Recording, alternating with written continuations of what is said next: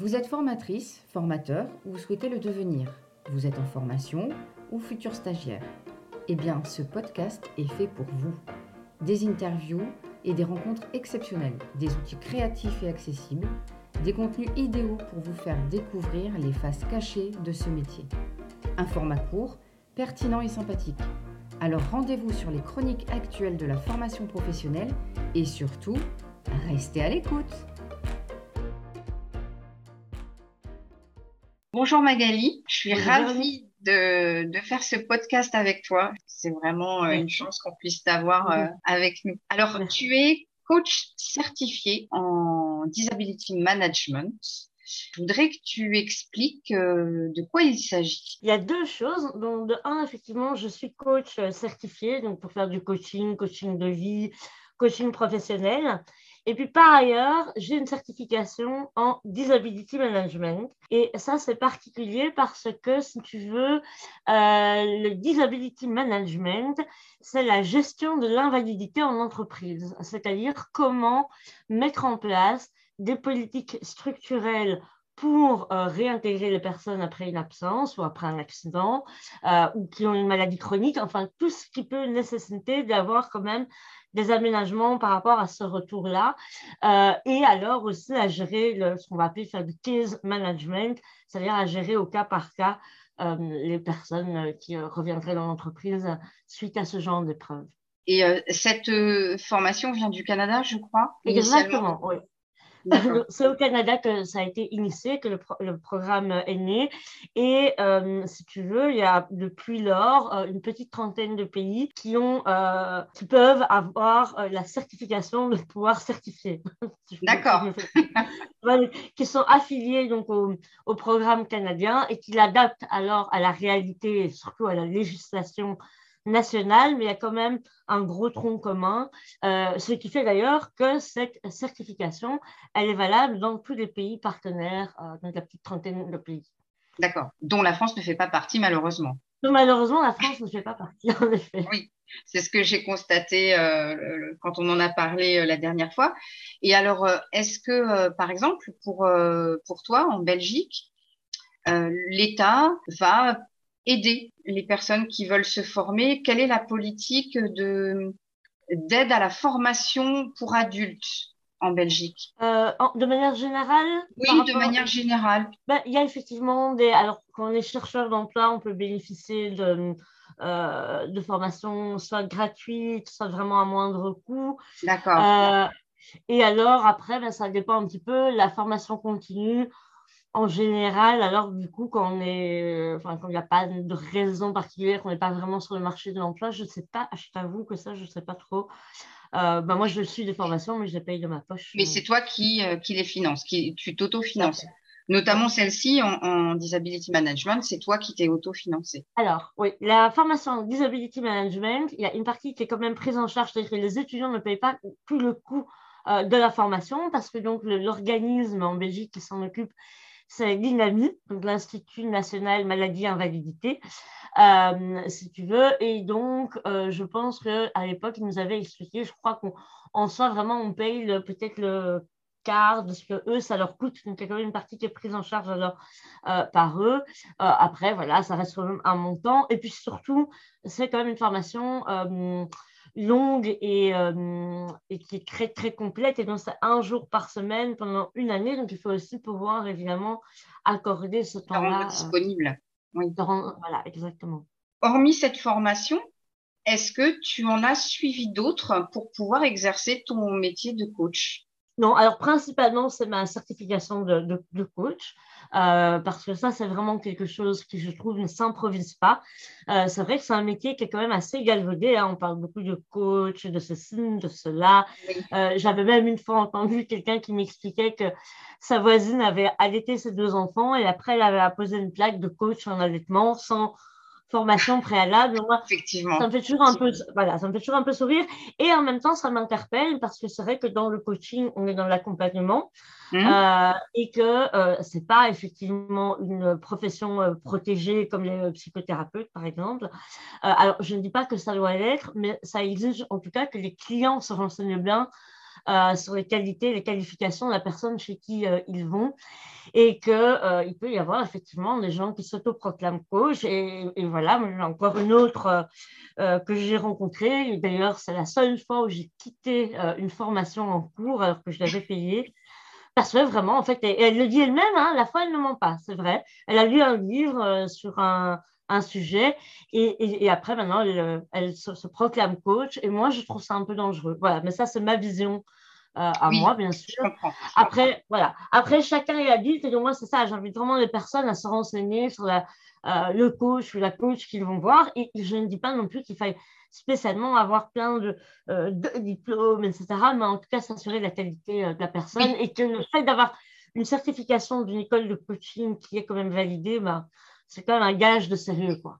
Voilà. C'est ça, tout à fait. Pour pouvoir faire le tri un peu après dans les choix des, des oui. partenaires en disability management, tu interviens auprès de chefs d'entreprise ou de managers, donc pour euh, la réintégration euh, des, des, personnes qui ont été malades. Est-ce que tu as un lien avec les services médicaux qui vont te diriger vers ces entreprises ou est-ce que tu vas faire euh, toi-même de la prospection, j'ai envie de dire, par rapport aux entreprises qui auraient un besoin Comment, comment tu fonctionnes? En fait, les deux. Donc, j'ai créé une, euh, une, association qui s'appelle Travail et Cancer. Et euh, donc, je, voilà, à, à, travers cette association, il y a un partenariat, par exemple, avec un euh, service externe de prévention et sécurité au travail. Je ne sais pas si ça a le même nom en, en France, euh, mais donc, euh, tu vois, il y a certains. Donc, voilà, toutes les entreprises, soit ont en interne un médecin du travail, un psychologue, un conseiller en prévention,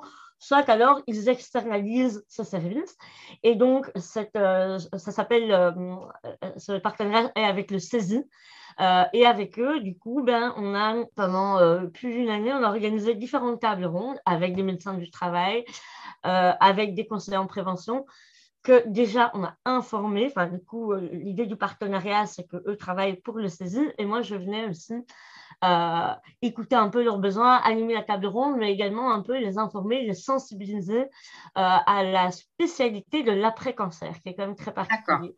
Mmh. Voilà. Et alors maintenant, de là, l'idée, effectivement, c'est d'aller intervenir dans les entreprises euh, affiliées. Donc, ça, c'est pour l'année qui va, qui va arriver.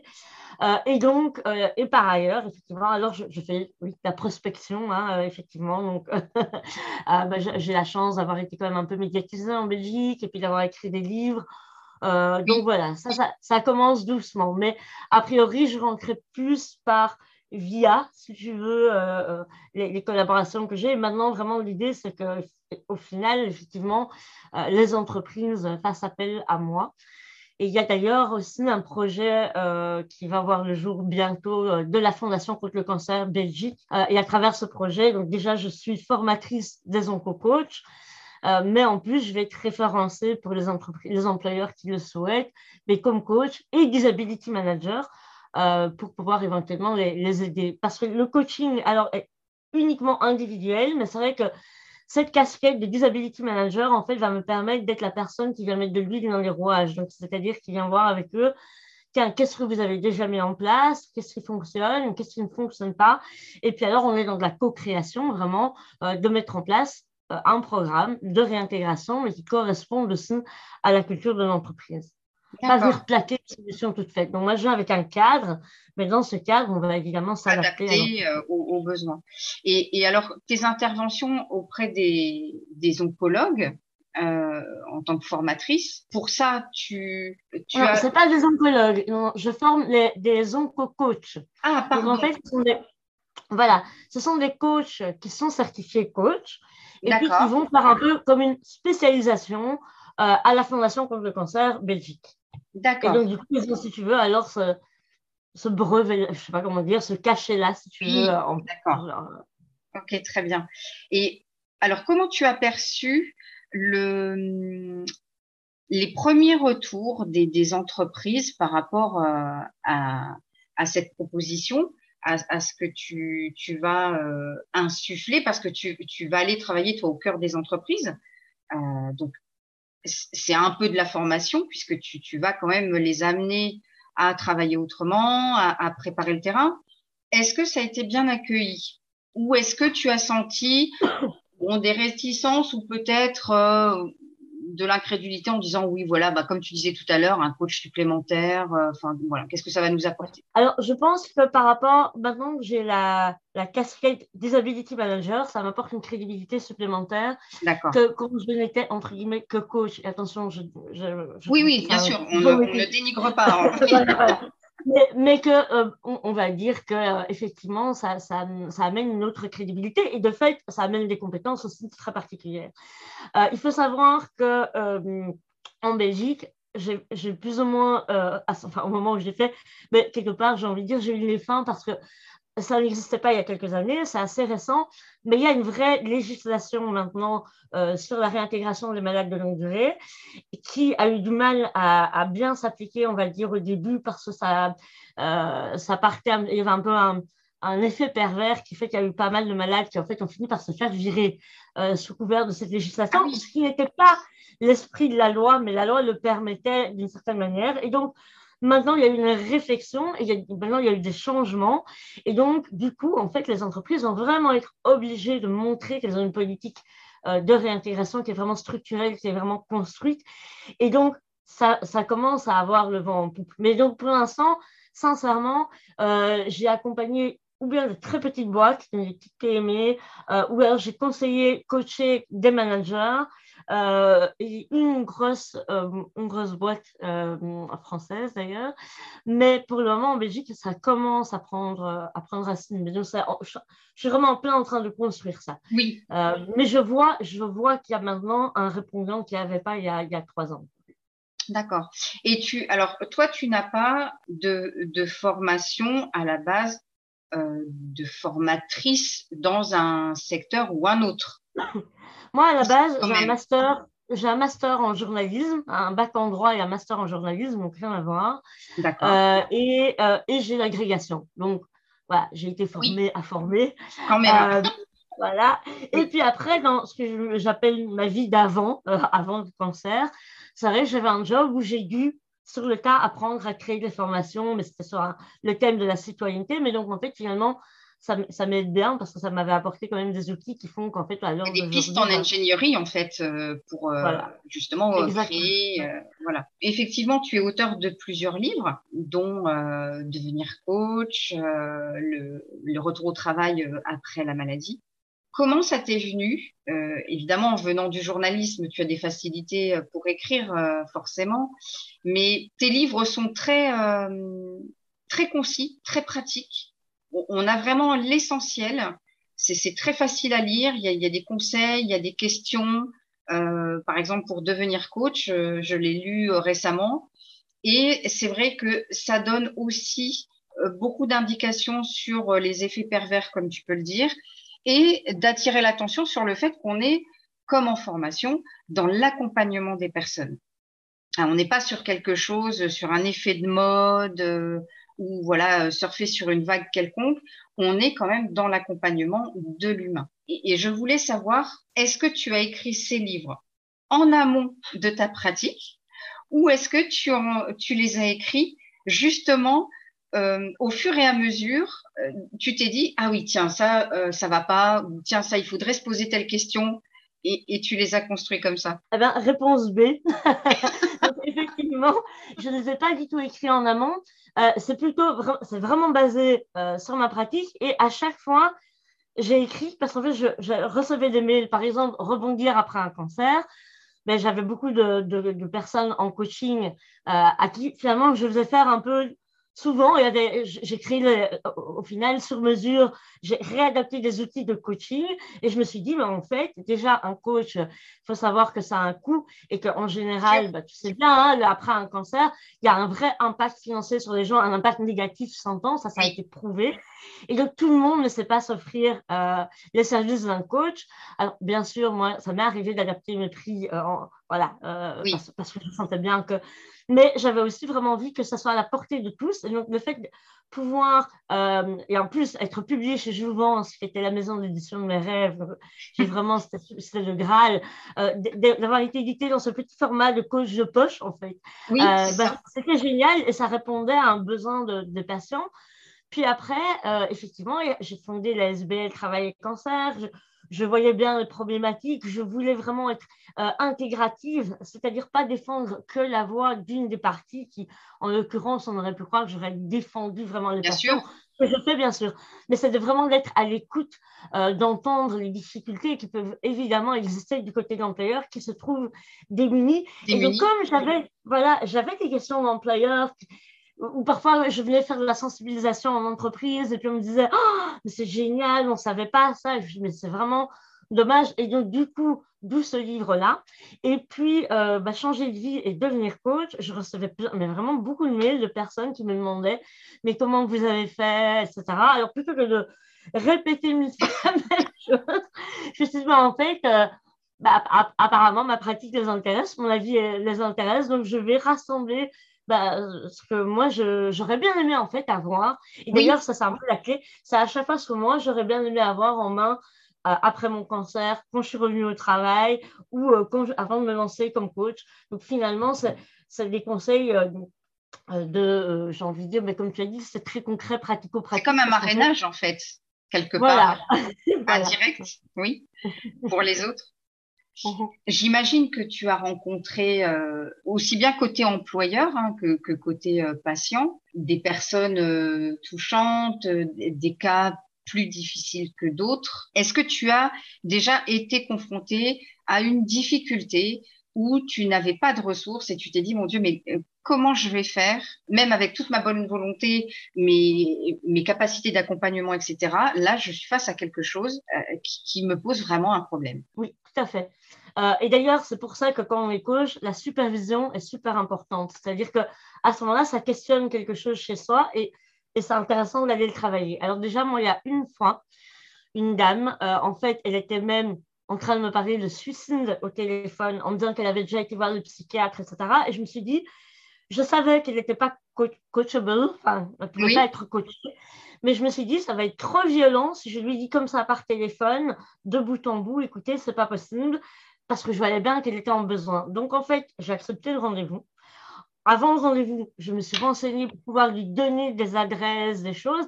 Et donc, elle est venue, je l'ai écoutée, puis je lui ai expliqué que suite à ce que j'entendais, je enfin, je n'étais pas euh, la professionnelle compétente. Euh, je lui ai donné du coup les informations. Évidemment, je ne l'ai pas fait payer du coup, mais j'avais vraiment pas envie de la lâcher comme ça par téléphone, si tu veux. Oui. Et là, mais là, j'ai bien senti qu'on était vraiment quelqu'un qui parle de suicide, on n'est pas, c'est pas quelqu'un qui, qui, doit être coaché.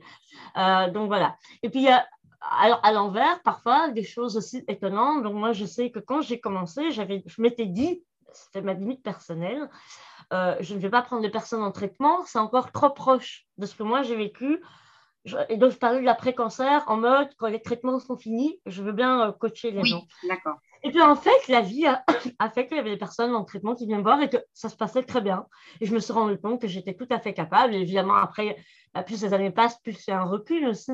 Donc parfois aussi, on, peut se mettre des limites. Il y a des choses qu'on ne sent pas possibles. Et puis au final, à travers la pratique, les, frontières, voilà, tout à fait, peuvent bouger. Et le cas le plus, euh, enfin quelqu'un qui m'avait énormément touchée, elle s'appelait, enfin, oui, elle s'appelle euh, Chloé.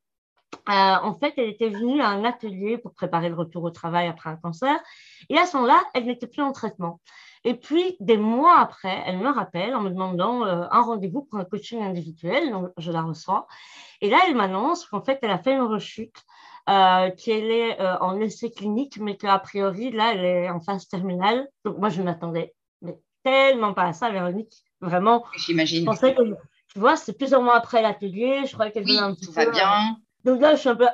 Et je me dis, oh là là, euh, je lui demande, mais quelle est ta demande En fait, du coup, euh, hein, quand on vient en coaching, on, a un objectif. Donc, qu'est-ce que tu attends de moi?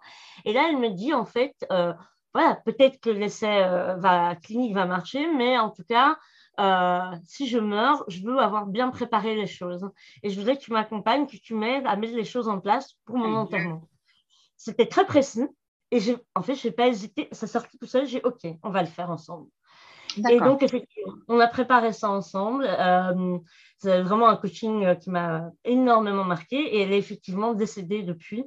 Euh, mais, mais, je reste. Alors que peut-être que si par téléphone, elle m'avait dit je vais venir avec ça, j'aurais dit écoute, Chloé, je ne me sens pas d'attaque. Et, et, en fait, ça s'est super bien passé. Donc voilà. Mais c'est important de rester fidèle à soi-même, c'est humain.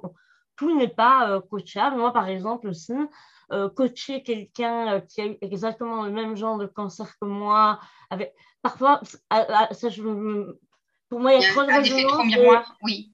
alors là, je ne me sens pas capable. Donc, tu vois, on peut vraiment, mais c'est OK, il faut, il faut être honnête avec soi. Je crois que ça l'a plus. Mm.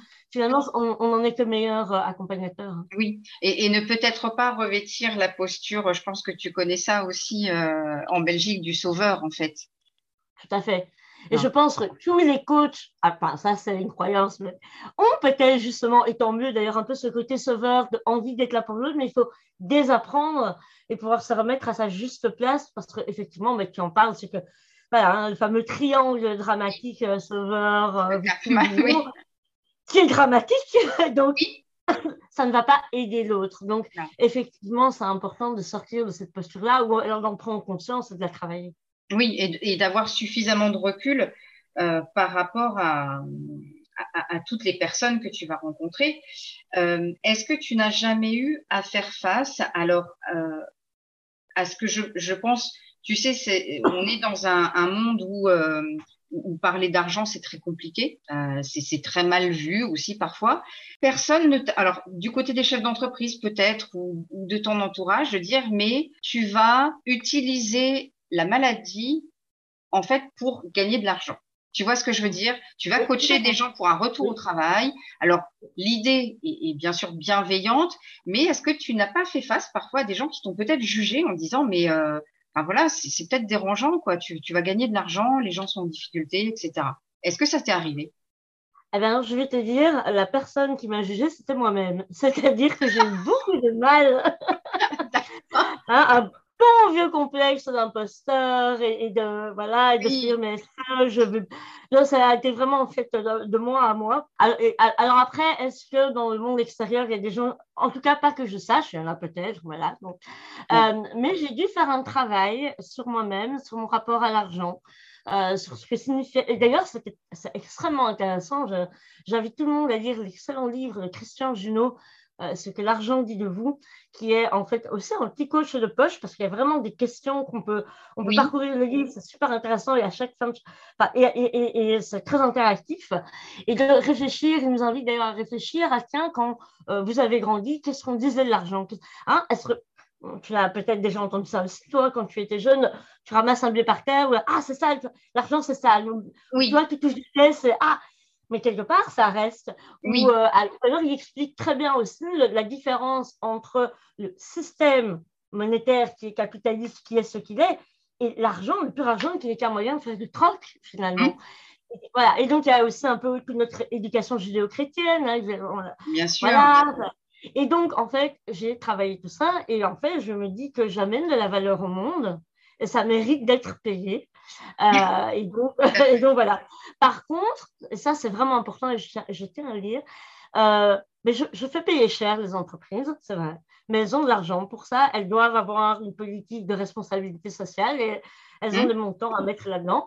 Euh, par contre, j'anime des cycles d'ateliers pour des patients pour préparer leur retour au travail à 8 matinées elles ne payent pas ou elles payent 2 euros via un, un organisme parce que je vais chercher des subsides privés qui vont payer pour que c'est, en l'occurrence, des femmes, mais ça pourrait, il pourrait y avoir des hommes, il n'est pas à payer. Et ça, c'est une manière pour moi de. Oui, Alors, moi, je suis d'accord avec moi-même. d'accord avec, avec toi-même. Exactement.